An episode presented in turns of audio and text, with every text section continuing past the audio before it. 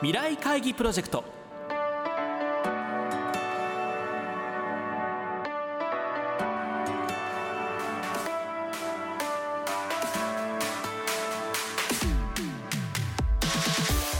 この番組は新しい時代です。をキーワードに企業トップが提示する日本の未来に向けたさまざまな課題について皆さんと共に解決策を考える日本経済新聞未来面の紙面と連動したプロジェクトです。今回ご登場いただくのは先週に引き続き日本特殊陶業株式会社代表取締役社長社長執行役員河合武さんです。先日行われた河合社長へのインタビューの模様を2週にわたってお送りしていきます。前編となる今週は日本特殊陶業のセンサー技術の活用例について伺います。聞き手は日本経済新聞田中陽編集委員です。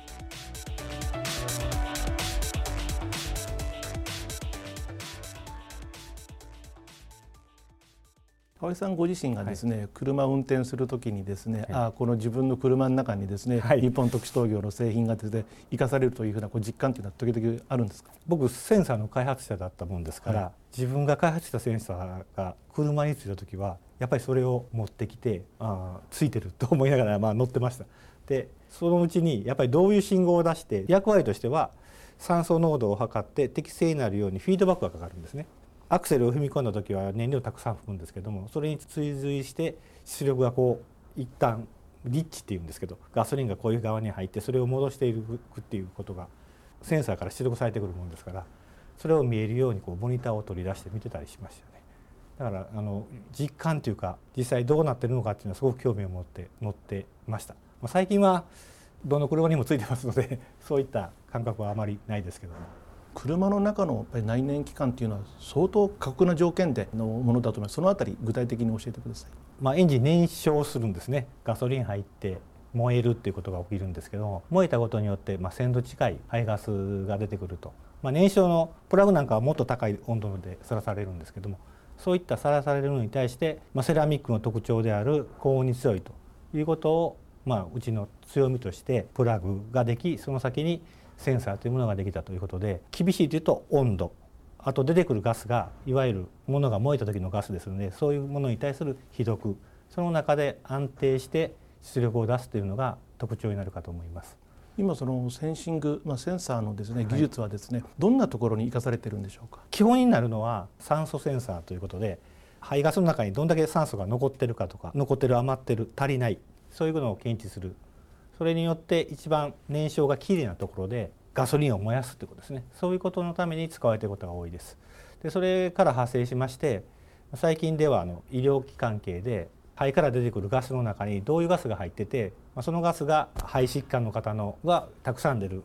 系のガスが出てるとかそういうものを検知して医療系に生かすとかそれ以外に言いますとあの水質水の中の成分を検知して養殖とかでより良い環境で養殖ができてぶどまりを良くする、まあ、そういったものに取り組んでいるという最中になっています。そのセンシングのですね技術なんですけれども、はい、やはり日本特殊陶業でこう内製化していかなきゃいけなかったという何かその理由はあるんでしょうか？当社得意なのがあのセンサーっても物理センサーいわゆる重さとかそういうセンサーと化学ケミカルなセンサーガスを測るとかいうのがありましてケミカルの方が当社のコア技術というか得意な分野になるもんですから、まあ、そっちをちょっとより強くして活躍できる場所という感じで取り組んできているというのが今の現状ですね。車の部品からですね派生してこういう医療機器というふうなすごくこう、飛んだような感じがしますけれども、はい、でもやはり技術というものはうまくこうつながるというふうなものなんですか？そうですね。あのもともと当社セラミックの関係でセラミック用の骨とかですねそういう医療機器医療関係に少し携わっておりましたのでじゃあ今後はあの世の中の役に立つセンシングっていうと何があるか、まあ、たくさんあるんですけどその中でもまあ医療というところは一つの大きな狙う我々が役に立てる分野だと思いますのでそこの分野に対してもう一つのコアであるセンシングっていうのも持ってきたということになります。他にどういうふうな形で私たち生活者がですね、はい、日本特殊陶業の製品がですね、はい、入ってるっていう形になるんでしょうかね。一般の方が認識されるっていうセンサーっていうのはあまりどっちかというと特殊な、まあ、うちの名前に近いですけど特殊なところで使われるセンサー。目の前には見えないけど実は役に立っているセンサーが多いんじゃないかなと思います。学生時代からこういうふうな分野というのは勉強されてたんですか？専攻が無機材医療工学科って割と珍しい。セラミックを中心に専攻する学科にいたもんですからその関係でまあ当社に入ったということもあります。じゃあもうずっとそのセラミック関係で社長さんにおなりになられた。社長になったかどうか分かりませんけどずっとセラミック関係の技術を役員になるまでやってました。あの、まあ、今、まあ、社名にある特殊という言葉を使われましたけれども、はい、そのやっぱりその特殊のこう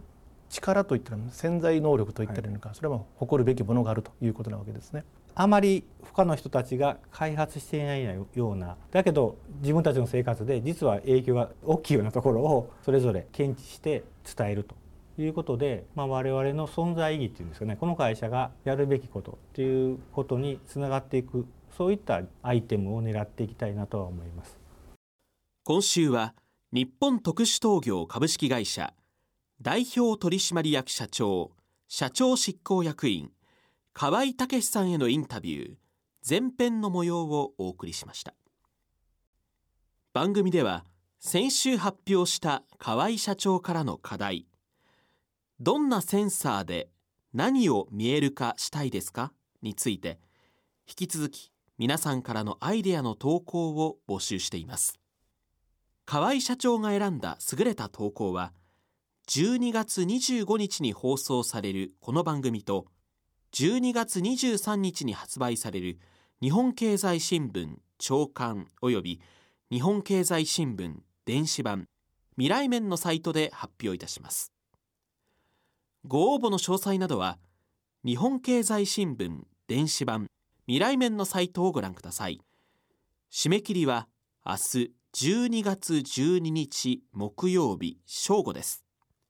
皆さんからの投稿をお待ちしています。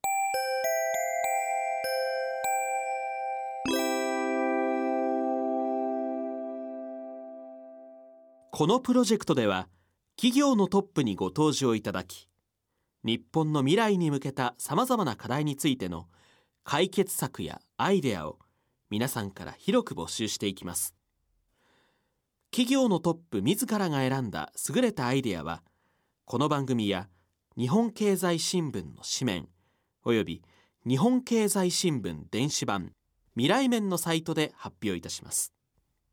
今後も日本を代表する企業のトップにご登場いただきますので皆さんふるって議論にご参加ください。番組はラジオ日経番組特設ウェブサイトにアクセスしていただき放送終了後1週間以内であればラジコのタイムフリーサービスでお聞きいただけるほかポッドキャストからいつでも繰り返しお聞きいただくことができます。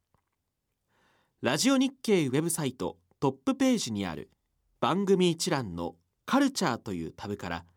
未来会議プロジェクトのページにアクセスしてください未来会議プロジェクト来週は引き続き日本特殊陶業株式会社